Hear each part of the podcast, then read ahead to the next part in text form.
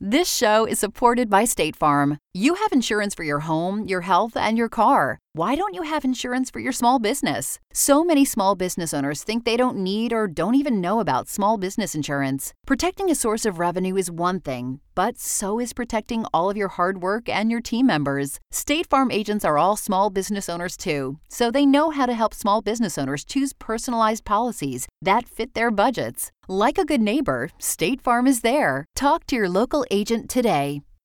It's that time of the year. Your vacation is coming up. You can already hear the beach waves, feel the warm breeze, relax, and think about work. You really, really want it all to work out while you're away.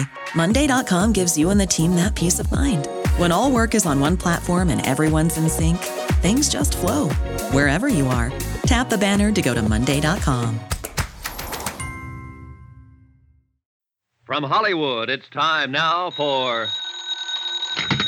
Johnny Dollar. Walt Albright, Johnny, Trinity Mutual Limited. Oh, hiya, Walt. How's your health? Terrible since you ask. I got asthma, Johnny. Again? I thought we agreed yeah, that. I know. I get suspicious. I get asthma. Happens every time. Cure me, will you? What's the case, Walt? Man named Eddie Caylin, C A Y L I N, out in Los Angeles, died yesterday. $5,000 policy, double indemnity. What did he die of? Mysterious circumstances. Well, that's usually a fatal disease, all right, That's but. it, Johnny. That's all I know. Mysterious circumstances. The body was identified by the widow. I see. Our salesman out there can probably help you. He issued the policy only six weeks ago at the request of the widow. Uh huh.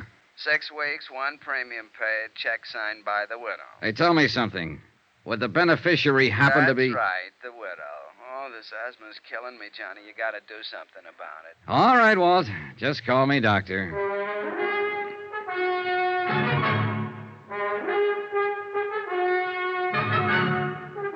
Tonight and every weekday night, Bob Bailey in the transcribed adventures of the man with the action packed expense account, America's fabulous freelance insurance investigator. Yours truly, Johnny Dollar.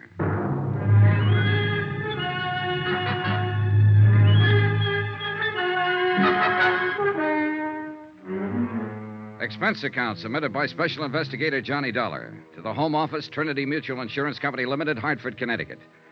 The following is an accounting of expenditures during my investigation of the Caylin matter. Item one $198.20, airline fare and incidentals, Hartford to Los Angeles.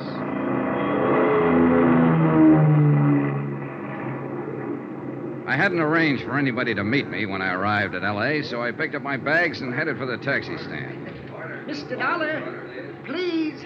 Uh, wait a second. He was a small man, nervous and fluttery, with a shiny pink nose and a face like a little white rabbit.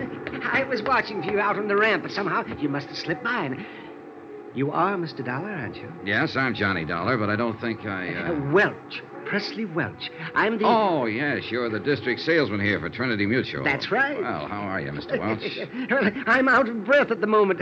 From running, you understand. You see, I'm troubled occasionally by asthma. you too? Oh, do you have asthma, Mr. Dollar? No, it's a friend of mine in Hartford. Oh, in Har- Oh, well, you don't say. Yes, in fact, I came out here just to cure it for him. Out here? Oh, this is the worst place you could have come. Oh, you see, the smog here is so bad. Oh, now, oh, I do believe you're joshing.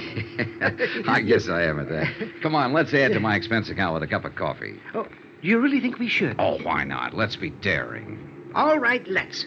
I always say if the company can't afford it, come along. If Presley Welch sold insurance the way he answered questions, it was amazing that he hadn't starved to death years ago.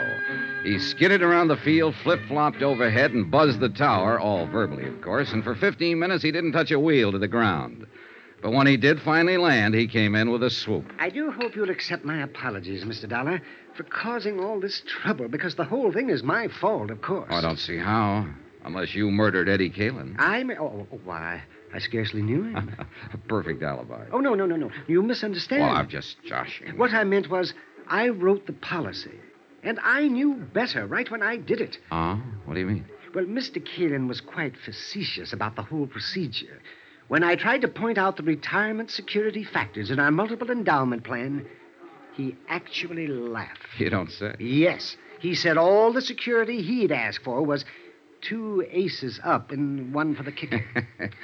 well, what about Mrs. Caylin? What was her attitude? well, she was quite serious about it. Wasn't she the one who actually applied for the policy? Well, not technically. The beneficiary can't, you know. It's against the rules. Yeah, I know, but didn't Well, she? Well, she was the one, yes, that called me and asked me to come out and talk to her husband, and he finally signed the application, but he seemed to regard it as a joke.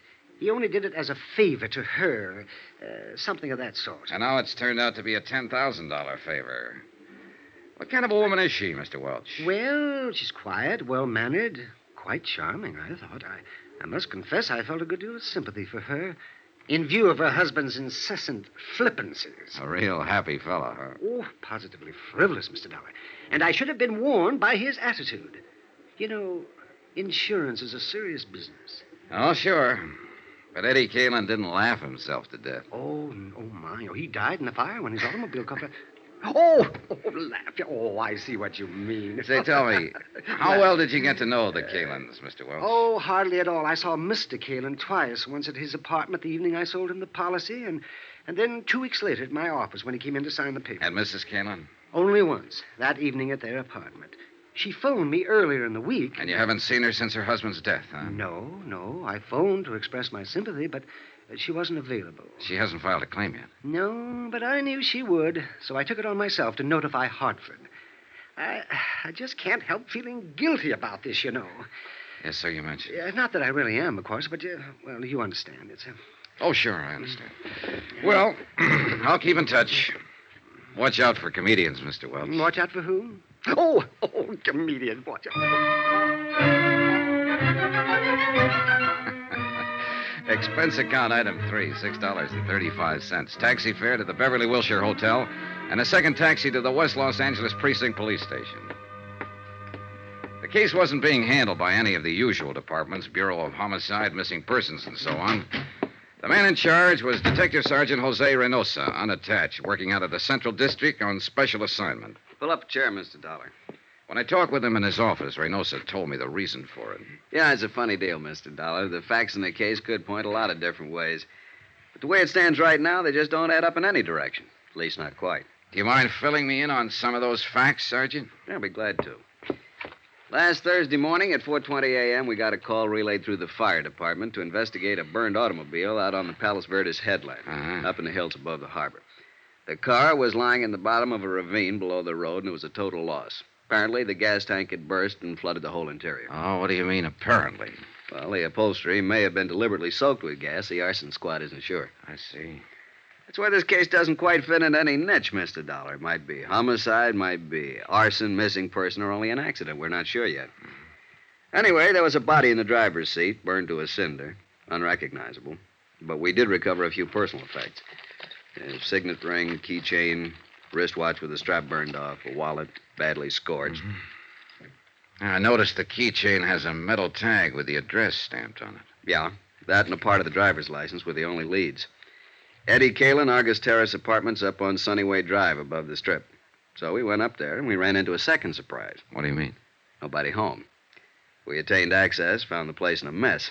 There'd apparently been a fight, a chair and a couple of lamps were broken, and there were bloodstains in the living room. What about Mrs. Caylin? Located her the next afternoon. She'd been spending a few days at a friend's cabin up at Arrowhead. Does the friend confirm it? She was there alone, had her own car. Yeah, she might have come back to town that night, but we got nothing to prove it. Or disproven? Right. Just another one of those maybes. That's all this case is, a collection of maybes. Yeah, I see what you mean. Tell me, Sergeant, just who was Eddie Caylin? Eddie Caylin, uh, male, Caucasian, height 5'11, weight 175, complexion olive, hair medium brown, eyes gray, age 34, birthplace Now, Chicago. what was he? What did he do? He called himself a promoter. Done a lot of things. Small time agent for a while, handled a few singers and dancers, vaudeville and nightclubs. Been a bookie off and on, but mainly he was a gambler. Oh, and there's another maybe for you. Now, how's that? According to rumor, Eddie was in an all day poker game. It broke up only a few hours before we found the car. The game was supposedly run by a big time gambler named Topo Leanley. And the word has it that Eddie cleaned up something over $60,000. And there was no money found on the body? Nope. Have you talked to this uh, Topo? Sternly. We had him in here for four hours this morning. He never heard of Eddie Caylin. Wouldn't know a poker deck if he saw one. Spends all his spare time raising petunias and driving his dear old mother to church. like that, huh? like that. So there's another one for you. Maybe Topo didn't like the idea of losing 60 grand, decided to get it back. Or maybe the widow wanted the insurance, or it could be that somebody else took a crack at him. And it's possible, of course, that Eddie mailed the 60000 to a blonde in Milwaukee and just ran off the road by accident. Yeah, it's possible. But I don't think so. I don't think it was an accident. I'm always getting cases like this. It's the kind they always put me on. Officially, it's because I'm a college man and majored in criminology, but actually, it's because I'm a Latin, Mexican ancestry, and they know I get certain feelings about a case, hunches. Oh? And how do you feel about this one? It's hokey. Real hokey. And it's murder, not an accident. But beyond that, Ken Savi. Why don't you poke into it a little, see what you can find? Then maybe we can talk it out some more over a bottle of Muscatel. Yeah, good idea. Uh, where can I find Mrs. Caylin? Oh, the widow? Well, that's a good starting point. She's out at their apartment. There's the address. Okay, thanks. Oh, uh, just one other thing, Sergeant Reynosa. When you gained access to the apartment, I assume the door was locked. Uh, yeah, it took a little effort. Oh, what kind of a lock? Uh, automatic uh, night latch? Uh, spring cylinder? No, it was an old fashioned warden bolt. Had to be locked with a key. Mm-hmm. What are you getting at, Mr. Dollar? Oh, a hunch of my own, Sergeant. Uh, let's save it for the Muscatel. See you later. Expense account item four, $2. Taxi to the Caylin apartment in West Hollywood. It was shortly after dusk by now, and the lights were coming on all over the city. It was a cool, clear night, Los Angeles at its best. As we swung off the Sunset Strip and started climbing up into the hills, I looked back across the basin toward the dark mass of the Palos Verdes headland that bounded the far side of the great carpet of lights. Three nights ago, a man had died over there in the darkness, and in a few minutes now, I'd be talking to his widow, or at least to the woman who claimed to be his widow.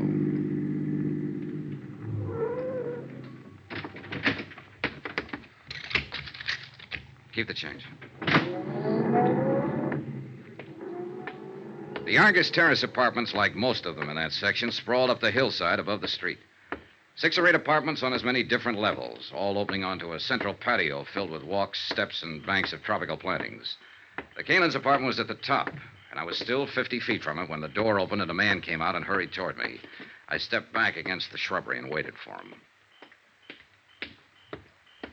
Good evening, Mr. Welch. Oh. oh, my. Oh, it's you. Your second visit to Mrs. Caylin? Second?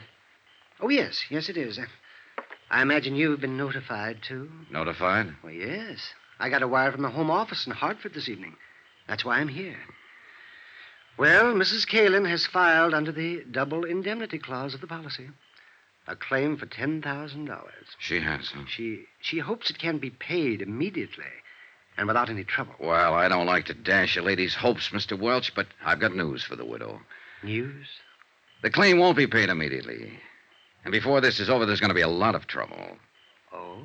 In fact, Mr. Welch, if my hunch is right, this claim is not going to be paid at all.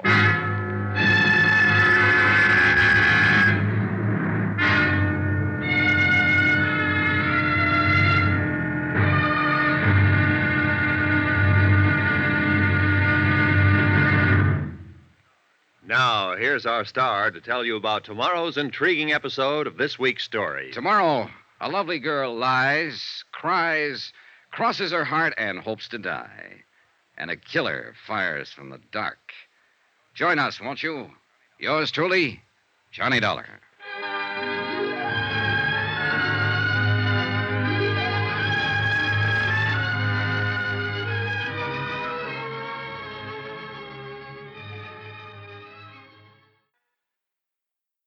This show is supported by State Farm. Insurance is a part of any solid financial plan. Making sure you have the important things in life covered is one of the best ways to give yourself a little breathing room when things go awry. It's important to protect not only your business, but yourself as a business owner and all current and future team members. State Farm agents know what it takes to run and protect a small business because State Farm agents are all small business owners and they live and work in your community. So they're deeply attuned to what's happening with other small businesses in your market. If you have a small business and are interested in making sure you're protected, reach out to your local State Farm agent to learn more about what you need. They'll help you find the right policy at the right price for your business. Like a good neighbor, State Farm is there.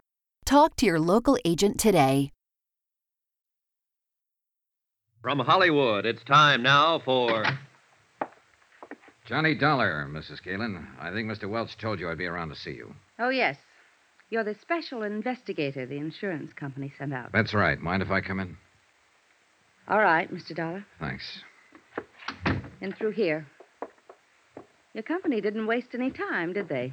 Sending you out here, I mean. No, no more than you did in filing your claim. I have a right to it. With Eddie gone now, I, I need the money. I see. Sit down. Thanks.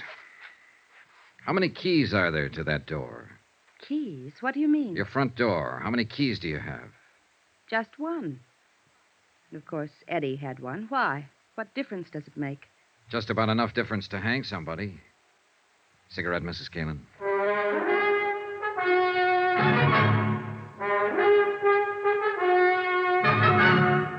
Tonight and every weekday night, Bob Bailey in the transcribed adventures of the man with the action packed expense account, America's fabulous freelance insurance investigator. Yours truly, Johnny Dollar.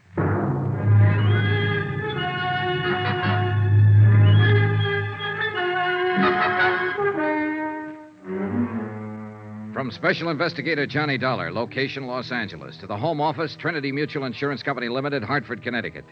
Assignment The Caylin Matter. Expense account continued. That's quite a dramatic statement, Mr. Dollar. Are you prepared to name that somebody who may get hanged? Not at the moment. Could it be that you don't have a name? Mm, That's possible, of course. That you're just fishing, so to speak? Bluffing? Now, why would I do that with you? I don't know, frankly, but you must have come here for some reason. Yes, I wanted to ask you a few questions. And you'd be smart to answer them under the circumstances. What circumstances? The only one I know anything about is the tragic one of losing my husband only three days ago. You have my sympathy, Mrs. Caylin. Sergeant Reynosa questioned me for hours. There's nothing more to answer. Will you go now, please? All right, if you say so. Your unwillingness to cooperate will undoubtedly prejudice your claim for the insurance. That's all you care about, isn't it? Finding some excuse for not paying off the policy. Now, wait a minute, Mrs. Caylin. I'm not crooked, and neither is the company.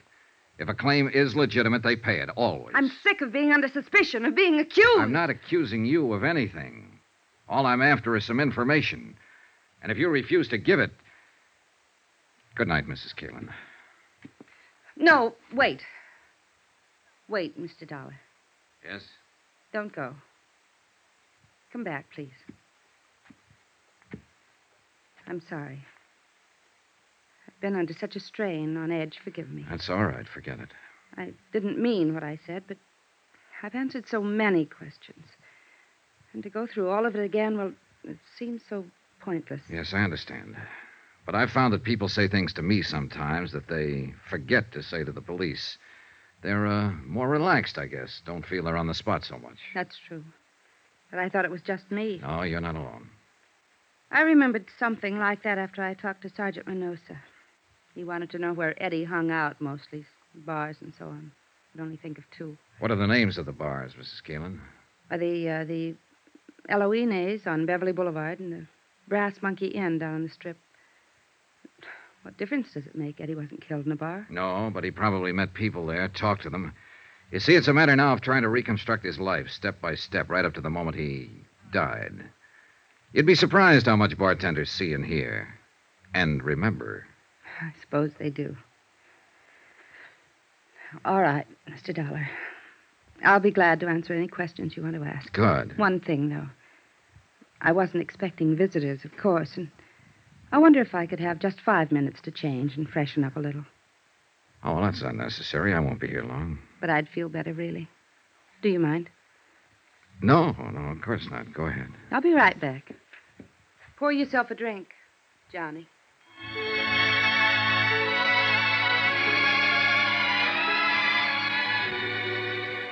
I had the drink and waited and got ready to brace myself. I've been through this before. Attack plan number two, a common garden variety. When you can't beat 'em, join 'em. And when the joiner is a lovely woman, the maneuver usually starts with some paraphrase of, uh, slip into something more comfortable.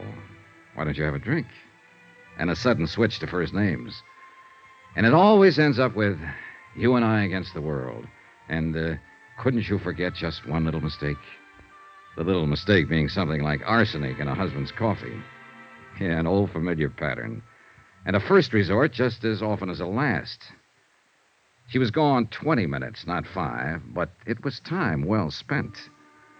Carefully casual touch with the hair, makeup skillfully softened, perfume, and one of those frothy nylon jobs designed for that special evening in. Bugle call, charge. Like another drink, Johnny. Uh, thanks. Uh, I still have some. I think I could use one. Would you mind? Sure. What do you have? Scotch and soda, please. Thanks for being so patient. I feel better now. More, uh, comfortable, huh? Something like that. Easy on the soda. Right. There you are, Mrs. Caylin. Thanks. Would you do something else for me? Oh, I'd be happy to. But I don't know your first name. Touche. All right. What are your questions? How do you think it happened? I don't know. Not some enemy, because Eddie didn't have any. Just friends. Too many friends. Who are some of them? There's only one who really fits the definition, who who's really lasted. His name is Pete Steimer. Pete Steimer. Where can I find him? You can't. Or at least the police haven't been able to. Nobody's seen him since that night. He's had nightclubs off and on, and in between he makes books. What about those other friends, the ones who don't last? They drift in, drift out, depending mostly on whether Eddie had any money at the moment. Of course, there were women. Oh? Showgirls, mostly dancers, strippers, so on. Know any of them? Hardly. Ever hear any of their names? Always made a point not to. Otherwise, I'd have killed him long ago. Did you kill him, Mrs. Caylin? No. Did you love him? That's a good question. I think I'll have to pass it, though. I don't really know. I feel all hollow, smashed up inside over what happened. And yet there were times I'd have killed him myself if I'd had a gun. But there were other times, too, when it was so crazy sweet you wanted to die. Because you knew it'd never be like that again. Yeah, that's the way it was with Eddie. Mad, mixed up. Like watching a ten ring circus from the front seat in a roller coaster. That's why women flocked around him. That's why they always ran from him later. You didn't run. Could I have another drink? Oh, sure. Were you trying to run when you went up to Arrowhead by yourself? Maybe. We'd had a fight. I ran out and told him I wasn't coming back. And only three days later, over the radio, I heard where he'd been found dead. Burned up in his car. Here you go. I guess they call it shock. I still can't really believe it, even though I know it's true. Well, I guess you should know. I understand you're the one who identified the body. I identified a wallet, burned black, a wristwatch, a ring. All of them things I'd bought for him. They told me there wasn't anything that could be called a body. Yeah, well, I'm sorry, Mrs. Caylin. I know this is painful It's for all you. right. Like I said, I, I can't believe it. Not really. Do you have any other reason for not believing Eddie is really dead? I mean, besides just a feeling. No. No, of course not. What do you mean?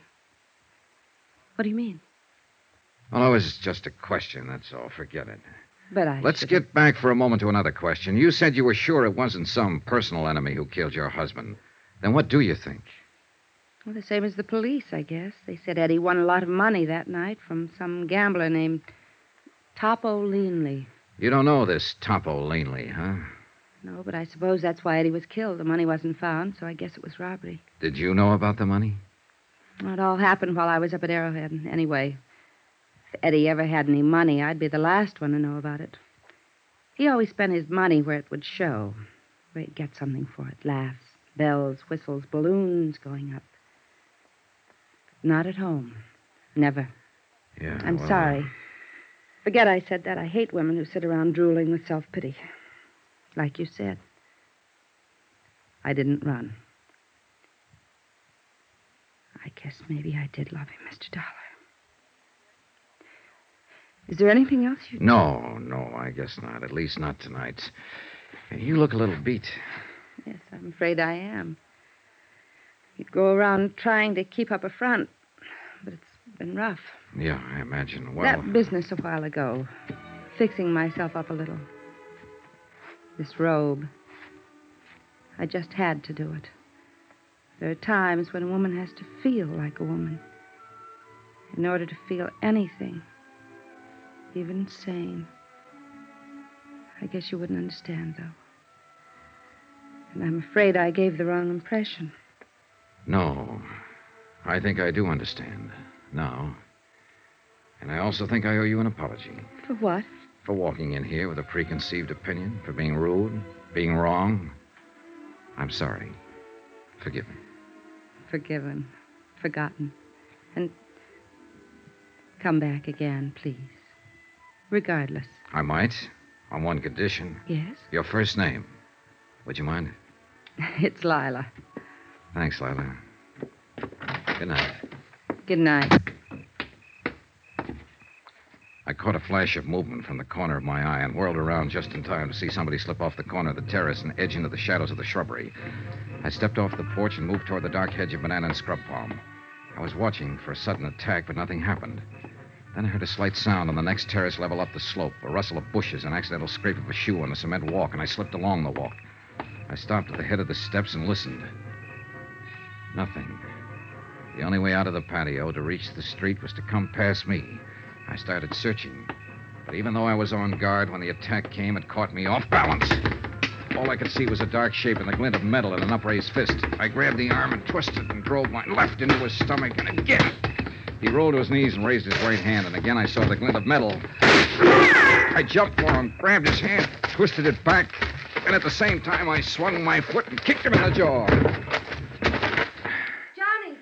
Johnny, are you all right? Yeah, I'm all right. Call Sergeant Reynosa, will you, Lila?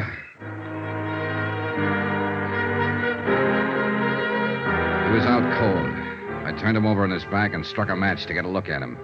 He was a big man, stocky, bull necked, blond haired. I slid my hand inside his coat and fished out his wallet and opened it. His name was Topo Leanley.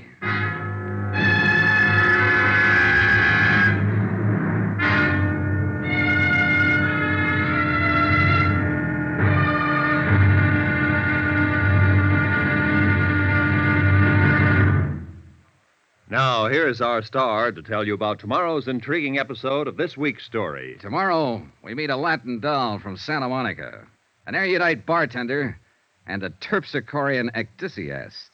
And they're all in the cast. Join us, won't you? Yours truly, Johnny Dollar.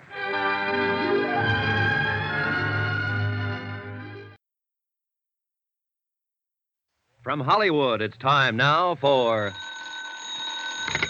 Johnny Dollar. This is Reynosa, L.A. Police. Oh, hiya, Sergeant. Any luck? Nothing. Topo Leanley boy's been in jams before. He's a tough cookie, and we don't scare him a bit. What's his story? Says he was walking through the courtyard of the apartment house when you jumped him from the bushes. Oh. Claims he thought it was a stick up and fired that shot at you in self defense. What was he doing there in the first place?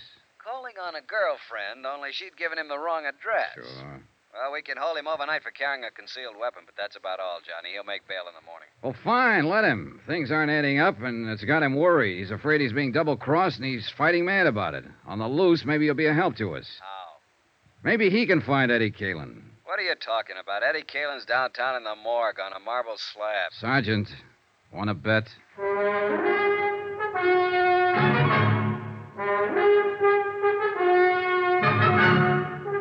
Tonight and every weekday night, Bob Bailey in the transcribed adventures of the man with the action packed expense account, America's fabulous freelance insurance investigator. Yours truly, Johnny Dollar.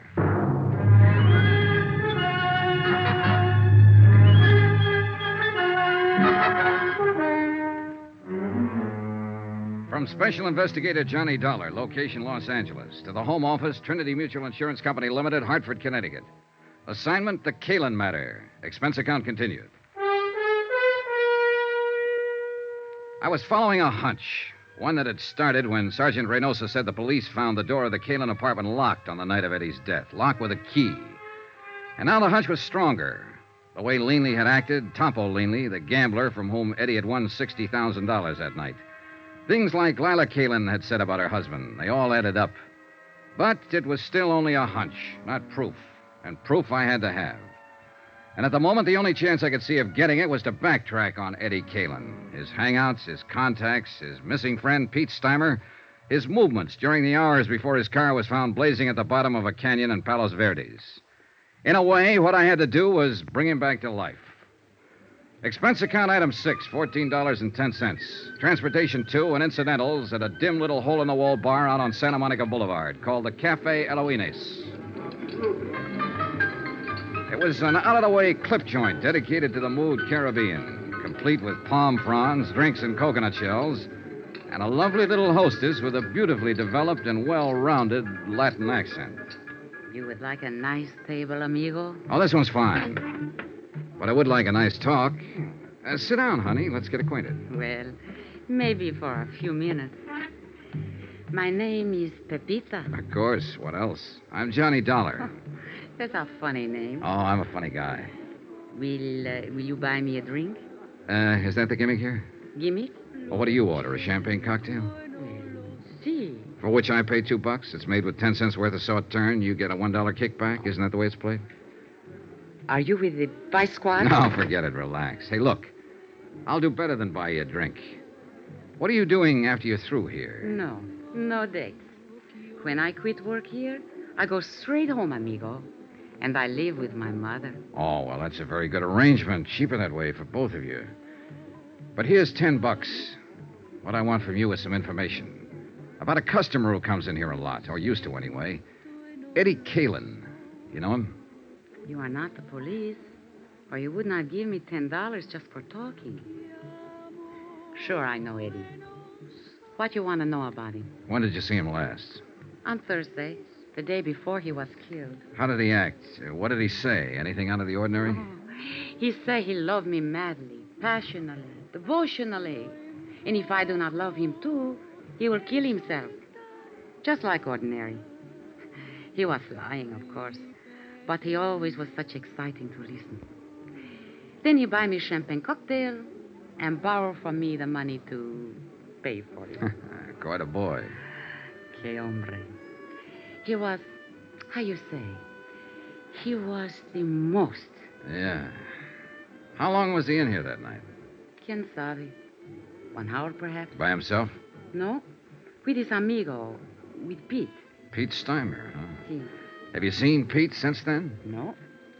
I do not think nobody has seen him. What do you think's happened to him? Who knows? Maybe he is too sad for Eddie dying. So he is hide out someplace all by himself. Hmm, well, it's a theory.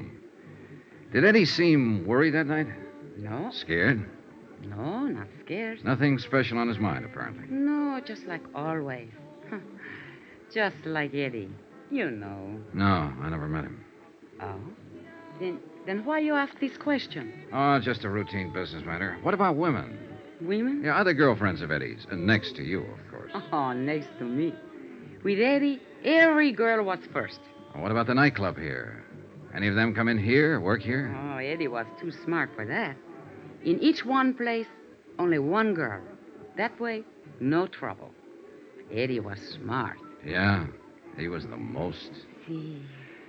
What about girls in other places around town? Do you know any of them? no, I do not know any, but. uh, But you've heard rumors. Well, there is a place which is called the Brass Monkey. Ah, yeah. They have girls there which, um, how you say it, they, they take off some clothes and go jump around with the music. Strippers? Yes, strippers. Well, somebody has always make jokes with me about one of those strippers. They say Eddie has have the big thing with her. They think to make me mad, but there's no difference to me. I know how Eddie is. Do you know the girl's name? Ah, the very silly name, which she has make up, is Marty Midnight. Marty Midnight. She has black hair like me, but mine is natural black. Oh, yeah, sure. I figured as much. It's very beautiful. Muchas gracias, Johnny. Well, thanks for some pleasant conversation. You are leaving now, Yeah, what? but maybe you, will come back. No? I wasn't planning to. At uh, one o'clock, I am through working. If you will come back. No? Mm, no. We wouldn't want to worry your poor old mother, would we? Keep her waiting up. What are you talking about? My mother is living Havana, Cuba. Expense account item seven, $23.40. More transportation and some more of those incidentals. This time at the Brass Monkey Inn. That name had come up twice now. Eddie Caylin's widow had mentioned it first. So I figured I'd better have a look at it. The Eloines had been a fairly quiet place, dimly lighted, with a big play on that mystery of the jungle routine. But the Brass Monkey was a pony of a different tint. At the Brass Monkey, they let down their hair and really lived. The chorus line was on and at it when I arrived, and strangely enough, the girls were all dolls, pert, young, lively. Seven of them from left to right. But not one of the seven had midnight black hair. I leaned against the service bar and waited for the bartender to come down out of the clouds and notice me. And he finally did. Oh, sorry, Buster. Just couldn't see you for looking at you. Oh, that's all right. Who'd bother with a customer at a time like this? Another art lover. Man, man, I'll tell you true, there is the cream of the crop. Seven shining sisters. The Pleiades, brother. The absolute up-top zenith of the entire enthusiastic firmament. What'll you have to drink? Scotch over ice. Checo. I read a lot. That's where I get all them big words. Always try to better myself. Get ahead, man. That's the thing. Yes, so I've heard. So I read all the time, and I got a system, too, a shortcut. You know all them books you see around? You know what they're full of? Well, opinions vary. Words. And you know where they get 'em? From the dictionary. So I don't mess around. I go right to headquarters. The only book I read is the dictionary. You what? Sure. Read it through twice, and now I'm clear up to J on the third time around. You know what a joss house is? Yeah, it's a Chinese temple. I uh, think I need that drink now. Oh, I'm sorry, Buster. Here you are. Say, you're pretty smart yourself. Oh, I'm a pedant. Pedant. That's with a P. Nah, nah, I won't get to that for another three months. Uh, that's a buck even for the drink. Here you go. Keep the change. Well, thanks. I. Uh, hey, hey, this is a 20 you give me. Yeah, I know. Oh, I see. Well, Buster, the answer is no. I can't fix you up with one of the girls. Uh-uh. All I want is some information. Like what? Like, where is Marty Midnight this evening? Oh, that I wouldn't know. She hasn't been around since, uh, well, not for the last four or five nights. Since Eddie Caylin was murdered? Is that what you're about to say? Police? Insurance investigator. The company I represent issued a policy on him. Eddie Caylin with insurance? Yeah, he took it out about two months ago. Who's the beneficiary? His wife. Well, well, I never met the gal, but I guess she's got something coming. She must have took quite a beating off of Eddie. Man, oh man, that cat could really operate. So I gather. You happen to know where Marty lives? Nah, she moved a few weeks ago, after she took up with Eddie. I don't even know her real name. Hey, is the manager here? I'm the manager, Buster. I hired him, fired him, and in between, just look at him. oh, man, what a life. Do you know a friend of Eddie's named Pete Steimer? Sure, I know. He hasn't been around either. Disappeared that same night, huh? Yeah. Yeah, that was a bad night all around. There was another guy dropped out of sight, too. A, a hood named Mike Kelso, one of Topo Leanley's boys. Do you know Topo? He comes in all the time. He's a. Hey, hey, wait a minute. You must be the cat that broke his arm. well, congratulations, felicitations, and happy days. I'll have a drink myself on that. Ah, real popular boy. huh? Oh, the most. I understand he got his start by leaning out of his baby carriage and shoving his mother under a car. Was he in here that night? Well, sure. That's where Eddie met him. I told Eddie to stay clear of that game. And was I right? And you think that's why he was killed, for the $60,000 he won that night? Buster, that's the type of question I never answer.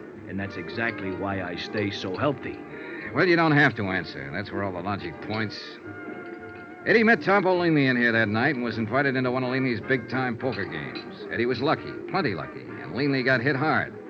He decided he wouldn't stand still for it, so he and his muscle man, Mike Kelso, went around to Eddie's apartment, beat him up, got the 60,000 bucks, took Eddie out to the Palos Verdes Hills, ran him off the cliff, and set fire to his car. Any reason why it couldn't have happened like that? No, no. But there are a lot of loose ends. Like what has happened to Pete Steimer and Marty Midnight. Scared silly, hiding out. Mike Kelso. Same thing. He's sweating it out, waiting to see which way the wind blows.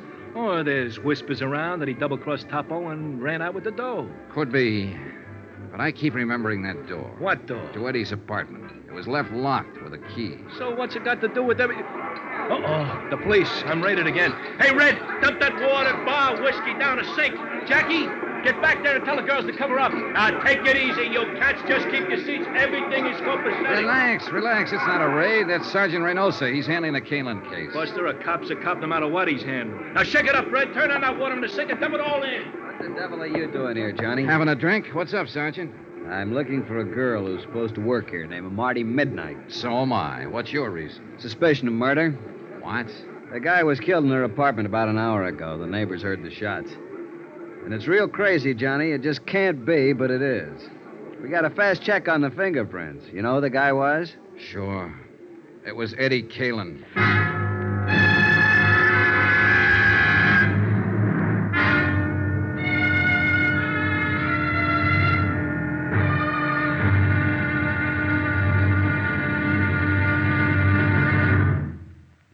Here's our star to tell you about tomorrow's intriguing episode of this week's story. Tomorrow, a stakeout, a manhunt, and a tired intern breaking his heart to keep life in a broken body. Join us, won't you? Yours truly, Johnny Dollar.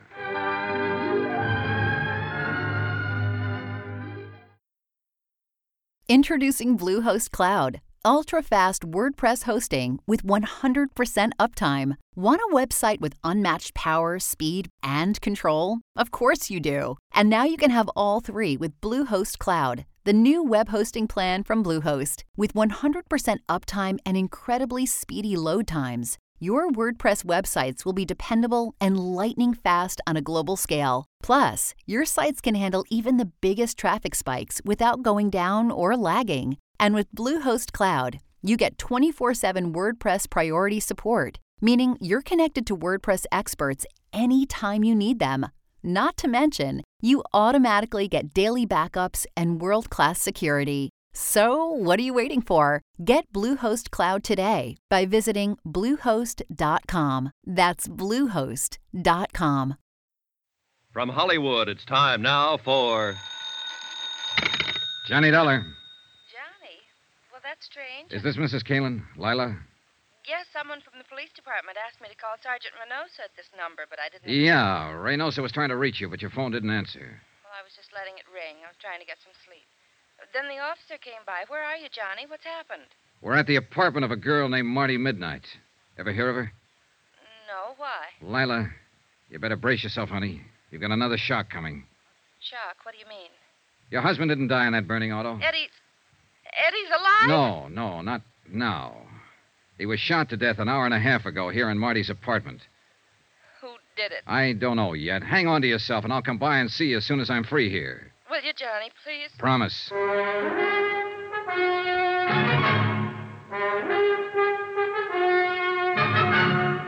Tonight and every weekday night, Bob Bailey in the transcribed adventures of the man with the action packed expense account, America's fabulous freelance insurance investigator. Yours truly, Johnny Dollar.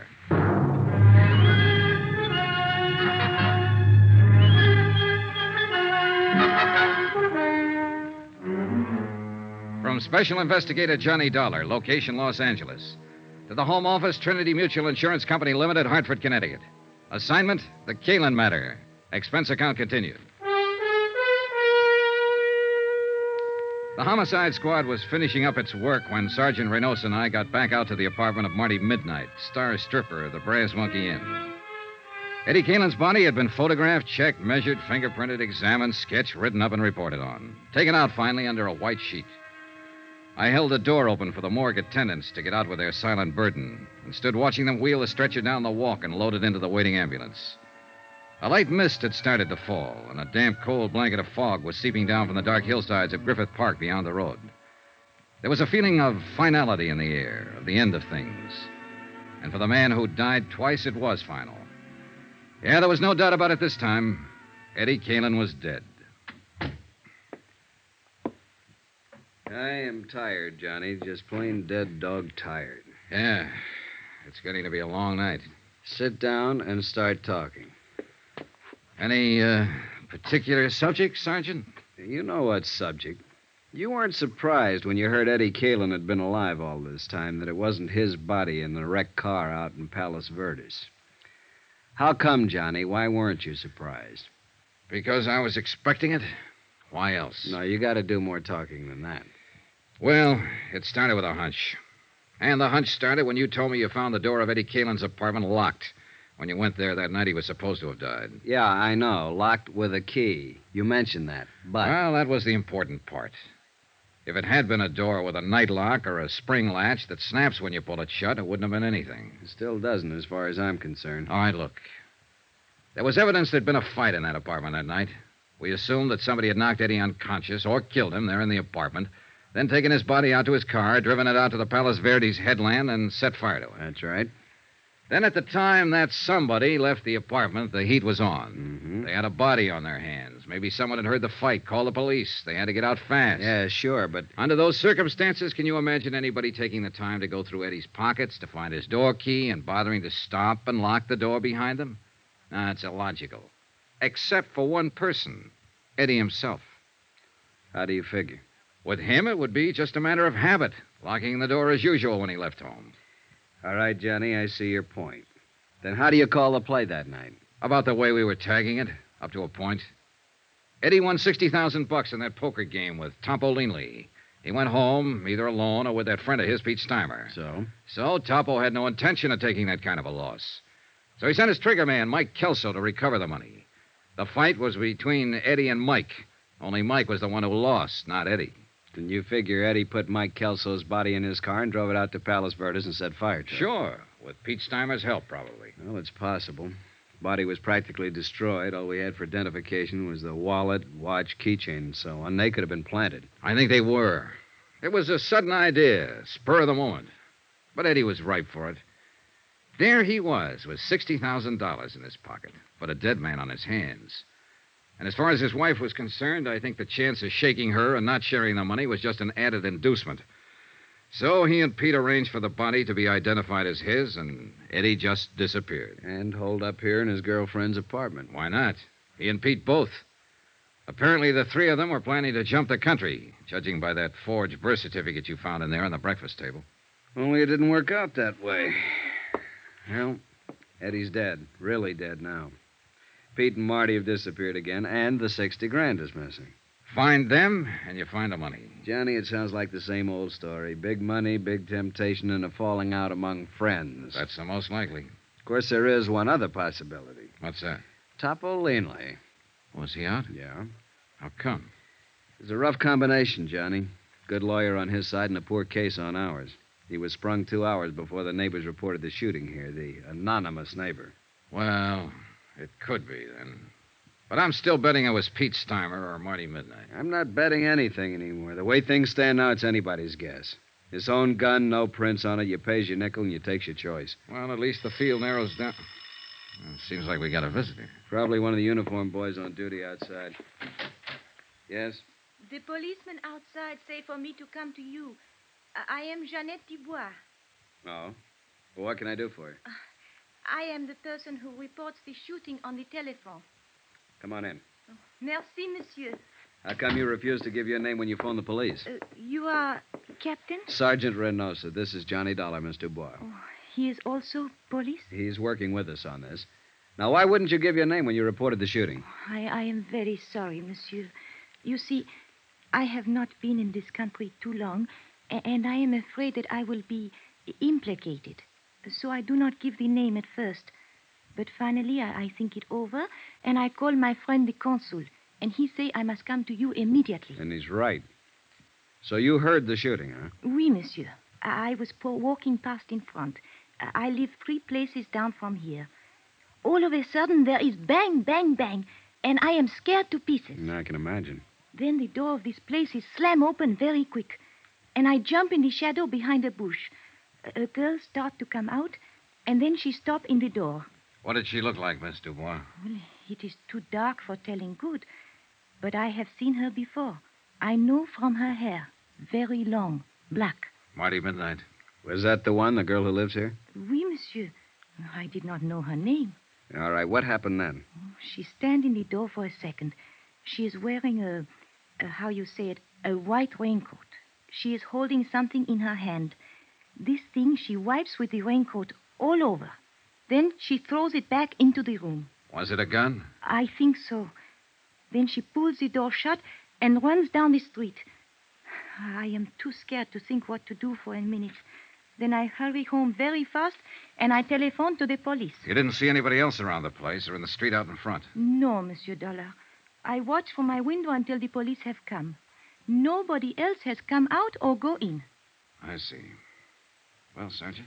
She won't get far. Girl with her looks draws too much attention. We'll pick her up before morning.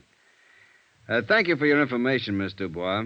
In view of your cooperation now, I think we can forget about you not telling us all this sooner. Does that mean I can go now? Yes, just leave your name and address with the officer outside. Merci, monsieur. Au revoir. It kind of surprises me. I could figure the two of them together ganging up on Eddie. But apparently it was just Marty Midnight, all on her own. Been done before, Johnny. They're not the weaker sex, no matter what the book says. I know. But the fact never fails to amaze me. It shouldn't. You must have been on some of the same kind of cases. I... The devil. Come on! The patrolman stationed at the back entrance of the apartment house told us what had happened. He'd surprised somebody, a man he thought, lurking in the bushes beside the house. The prowler fired a shot and ran. He paid no attention to the order to halt. The patrolman had fired twice, missed. The fugitive had escaped into the dense underbrush of Griffith Park just across the street. Sergeant Reynosa spotted men quickly along the edge of the brush, set up a portable spotlight in the squad car, sent his other car up an access road to block off the ridge line, radioed for reinforcements. Within five minutes, a 15 acre area of the slope was surrounded and blocked off. Well, what do you say, Johnny? Shall we go in after him? Yeah, looks like we'll have to. He seems to be the shy type. Call it. Who do you think? I'm putting my money on Topolini. Good bet. Let's go. Keep that crowd back out of the way. All right, good get back Couldn't be any darker in here. Oh, weather. Hey, shoot your flash over there toward the right. No, it's an old stump. All right, we've got you surrounded. You better come out with your hands up. If you try to resist, you'll only make it tougher on yourself. You hear something then? No. It was over to the left, I think. Let's take a look. Watch yourself, Johnny. He's thrown lead once already. Yeah. There. Back of that tree. Hold your flash steady. There. I see. Come out with your hands up. It's your last chance. I'm warning you. You got no choice, Johnny. He's down. Come on, Sergeant.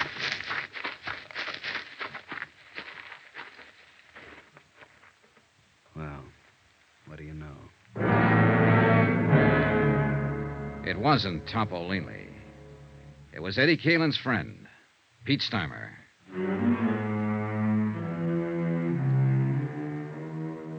Expense account item nine, one dollar for a newspaper, two packs of cigarettes, and a cardboard carton of hot coffee purchased from an all night diner across the street from the Queen of the Angels Hospital.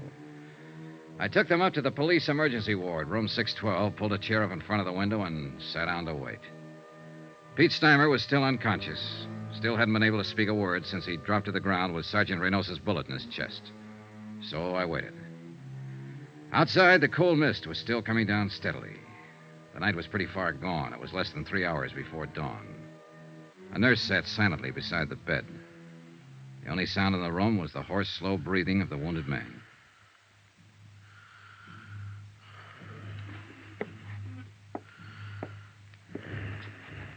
After a while, the nurse left the room for something, and Pete seemed to rouse slightly at the sound of the door. Mm-hmm. Where. Where. Where am I? Take it easy, Pete. Don't try to talk.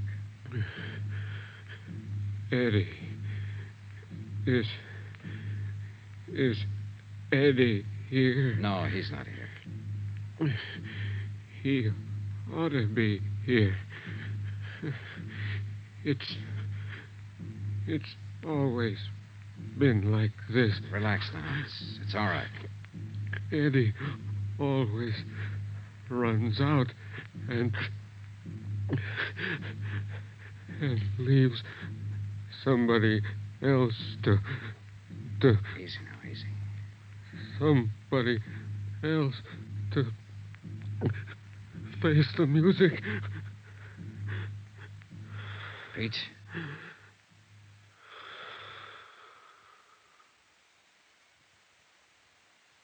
And those were his last words before he went to face the music.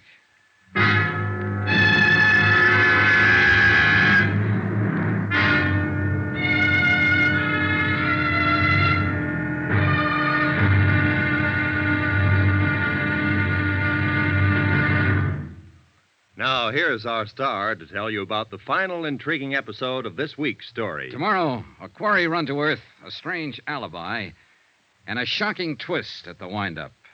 Join us, won't you? Yours truly, Johnny Dollar.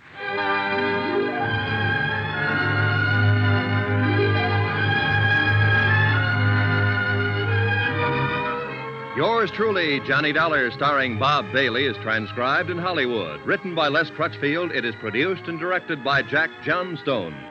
Be sure to join us tomorrow night, same time and station, for the next exciting episode of Yours truly, Johnny Dollar. Roy Rowan speaking.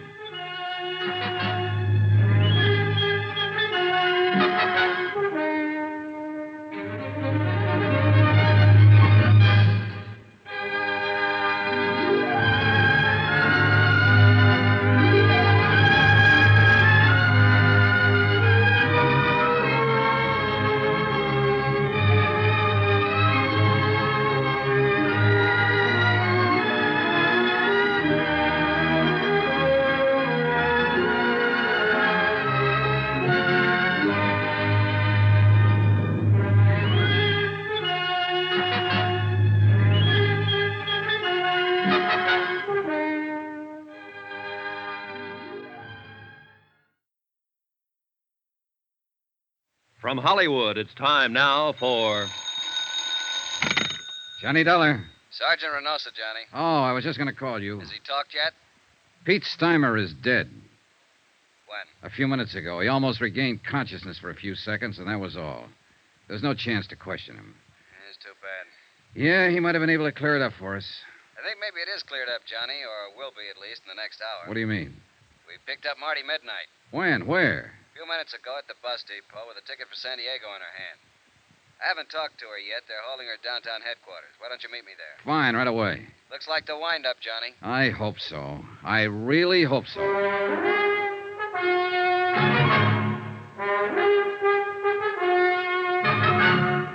Tonight and every weekday night, Bob Bailey in the transcribed adventures of the man with the action packed expense account, America's fabulous freelance insurance investigator. Yours truly, Johnny Dollar.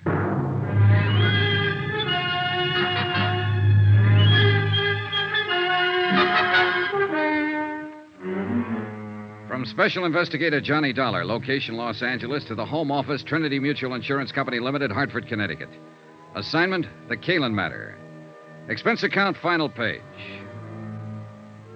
Item 12, a dollar and sixty cents. Taxi from Queen of the Angels Hospital to police headquarters and interrogation room 9. The police clerk showed me to the observation anteroom and left. I paused for a moment and looked in through the one way mirror window. Sergeant Reynosa was already there, and the girl, Marty Midnight, sat facing him across a plain wooden table. He was glancing through the arrest file and apparently hadn't started to question her yet. She was younger than I'd expected, not over 22 or 23, and she was obviously scared. But her face was set and ready, sullen, defiant. I tapped on the door, and the jail matron let me in. Oh, come on in, Johnny. Uh, take that chair, if you will. Thanks. When do I get to see a lawyer? You go under the name Marty Midnight? That's right. I said What's when... your real name? How long have you been in Los Angeles? Where'd you live before that? Uh, You see, we got hold of here, Johnny? Yeah, I see. One of those wise ones, or so she thinks. If you're ever arrested, keep your mouth shut. Somebody told her that back along the line. She thinks it's good advice. I want a lawyer. Don't talk, they can't pin anything on you. She believes it. She'll probably still believe it right at the door of the gas chamber. I haven't done anything. You gotta let me see a lawyer. It's a law. You'll see one at the usual time. I know that law, too, Marty. And you're not being deprived of any of your legal rights. What's your real name? Well, then I guess we'll have to contact your folks and see if they have any influence. Contact my folks. Who are they? Go on, tell me. Well, let's see. Oh, yes, uh, Mr. and Mrs. John R. Jackline of San Diego at 426. How did you find out? And your name is or was Jean Luann Jackline. Don't let my folks know, please. I- I'll talk, Sergeant. I'll answer anything you want to know. If you just won't use my real name. If you won't let my folks find out, please. Suddenly, she was just a frightened kid, not a hard-boiled little chorus pony, a nightclub stripper, but only a scared girl who didn't want her folks to find out. She kept her head down and she answered Reynosa's questions, her eyes lowered like a repentant school kid who had been caught playing hooky. Then I remembered. The charge here was murder. Did you know that Eddie Caylin was married when you started going around with him? Not at first. And later you found out, but you kept on going with him. Well, he said he was getting a divorce. He said he'd been trying to get free of his wife for six months, but she wouldn't let him. Did you believe that? Well, yes. I, I don't know. I, I didn't until he came here that night. He said we are going to run away to Mexico together. The night he killed Mike Kelso? Yes, but I told you I didn't know about that until two days later. And it was self defense, honest. Mike was trying to hold him up to get back the money Eddie won in that poker game. It was self defense. Then why did Eddie go into hiding? Well, I told you that, too. It was his chance to get away from Lila and. Where were you going when the police arrested you over there in the bus station? San Diego. To my folks. Nobody here ever knew me by any name except Marty Midnight. I, I didn't think you could trace me. And you didn't want to be traced. Well, of course not. I came back and saw the police car at my apartment, and then I knew you'd found Eddie. I didn't want to be mixed up in it. Why'd you kill him? Marty? Kill who? Eddie. It wasn't Eddie. It was Mike Kelso. Eddie's the one who killed him in a fight. I told you that. It was. Oh, but you know it wasn't Eddie. You picked him up at my apartment, didn't you? Yeah, sure. We picked him up. In a basket. What? He's across the street to the morgue.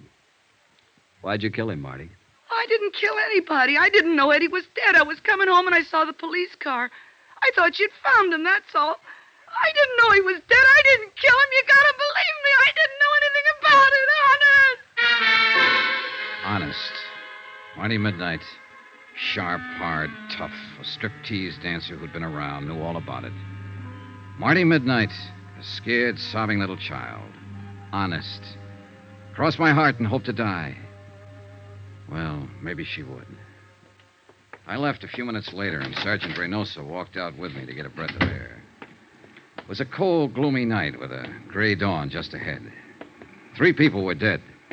And in the great stone building we walked out of, the machinery was grinding away, getting ready to take the life of a fourth one. Well, I guess I better get back inside, Johnny. Yeah, all right, Sergeant. The lab boys making a paraffin test. You know, it's too bad. She's just a kid. Yeah. I was hoping it'd be Topo Leanley. That I'd love. He's long overdue. Well, he's still on the loose. Uh-uh. It's a kid up there. You know it, and I know it. And anything else is just wishful thinking. That witness saw her leave, saw her wipe off the gun, throw it back into the apartment. Yeah, I know. Well, Where'll you be, Johnny? The hotel? oh, not for a while. I'm going to stop by Lila Caylin's. At this time of night? Oh, she'll be waiting up. I promised her I'd see her and tell her what happened. She's, uh, taken quite a beating out of this mess. Why do they do it, Johnny? Why do dames fall for a guy like Eddie Caylin? Philosophy? At this time of morning? I'll see you later. Expense account, item 13, $2.80. Taxi fare to the Argus Terrace Apartments to talk to the widow and beneficiary, Lila Caylin. Oh, Johnny, come on in. Thanks, Lila. I've been sitting in here in front of the fireplace all night long. I'd almost given you up. Well, a lot of things happen. Man, I'm really beat. Coffee or a drink? Coffee, I guess. Black. Is it is it all over now, Johnny? Well, it amounts to that. They've apparently got the killer. Who? That girl he was hiding out with, Marty Midnight. She's a striptease dancer. Why? Why did she do it? The money, I suppose. They haven't found it yet, but they will. Here's your coffee. Oh, thanks. I feel sorry for her. Maybe because I feel sorry for myself or anybody who ever got mixed up with Eddie. Why do we do it, Johnny? Why do we go blind when a guy like that comes along? I don't know. You tell me. I wish I knew. Maybe a girl I met yesterday evening had it tagged. She said she knew Eddie was always lying. But he made it sound so exciting. He did. I had four years of it. Never knowing when he'd walk out and not come back. Never knowing who he was with. Knowing only one thing for sure that he was lying to me every hour of the day. Now that it's over, I wonder why I went through with it. But he did make it sound exciting. Well, the best thing you can do, Lila, as soon as it's cleared up. Who can that be? This Oh, it might be Sergeant Reynosa. I told him I'd be here. Hello? Oh, yes, just a moment. You were right. Thanks. Yeah. Hold on to your hat, Johnny. It's wide open again. What do you mean? That paraffin test, negative. What? Marty Midnight hasn't fired a gun in the last two days. She was telling the truth, witness or no witness. So it looks like Topo Leanley's a boy. Sergeant, wait. Huh? What was Marty wearing when they picked her up at the bus depot? Why, uh, well, the same thing she was when you saw her. Skirt and sweater. Did she have a coat on? A short jacket. What are you getting at? Hmm. Hey, Johnny, you still there? Uh, sorry, I was thinking, and it figures. Sergeant, can you come out here right away? To Lila's place? Why? It's important. Believe me. All right, Johnny, right away. What was it, Johnny? Lila with the coal black hair. It's beautiful. Well, thank you, Johnny. Pepita has black hair, too. And Marty Midnight. Eddie only liked dark haired girls. But Marty didn't have a white raincoat. I'll bet you do, though. What? Where is it? Here in the closet? Johnny, Uh huh. what's this all about? A witness saw a girl leave Marty's apartment right after the shots, but it was dark, and all the witness could make out was the black hair and the white raincoat. What do you mean? The witness saw the girl wipe off a gun on the front of her coat, then throw it back into the apartment and run. There are smudges on your raincoat, Lila. It's grease off the door of the car. Supposedly, you haven't been out of this place since I talked to you yesterday evening, but it hadn't started to rain then, and the coat's damp. Why did you kill him, Lila? You're out of your mind, Johnny. It's no use, honey. Reynosa's on his way out here. They'll make a paraffin test and prove you fired a gun. They'll probably dig up the taxi driver who took you out there. They'll search the place here, find the money. Was that it? The money? Was that why you killed him? No. I didn't mean to. When I went out there. Yesterday evening, while I was talking to you, I suddenly wondered if it might not have been somebody else's body in that car. I knew about Marty Midnight, of course. I knew about all of them. After you'd gone, I went out there. Waited until I saw Pete Steimer leave, finally Marty. And I forced my way in. So. Eddie was furious. We argued and fought. Eddie drew a gun on me. He threatened me. We struggled. So that's and- going to be your pitch, huh? Plea of self defense. That's it, Johnny. Self defense. Well, good luck. You'll need it.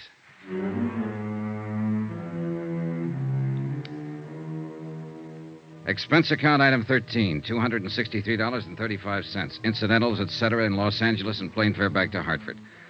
Expense account total $596.85. End of expense account. End of report. Remarks? So the question still stands Why do they do it? Why do girls go blind when the Eddie Caylins walk in? You might ask a stripteaser down in San Diego. But don't look for her under the name of Marty Midnight. She's Jean Luann Jackline now, a quiet kid. Lives at home with her folks. Yours truly, Johnny Dollar.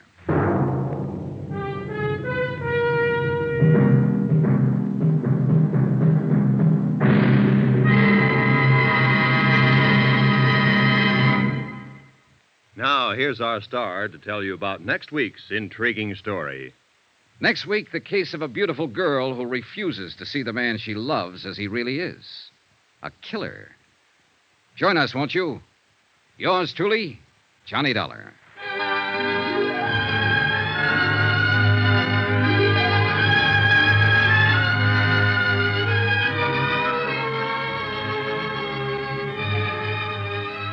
Yours truly, Johnny Dollar, starring Bob Bailey, is transcribed in Hollywood. Written by Les Crutchfield, it is produced and directed by Jack Johnstone. Heard in this week's cast were Virginia Gregg, Lucille Meredith, Alma Lawton, Gloria Blondell, Howard McNear, Harry Bartell, Peter Leeds, and Byron Kane. Musical supervision by Amerigo Marino. Be sure to join us on Monday night, same time and station, for another exciting story of yours truly, Johnny Dollar. This is Roy Rowan speaking.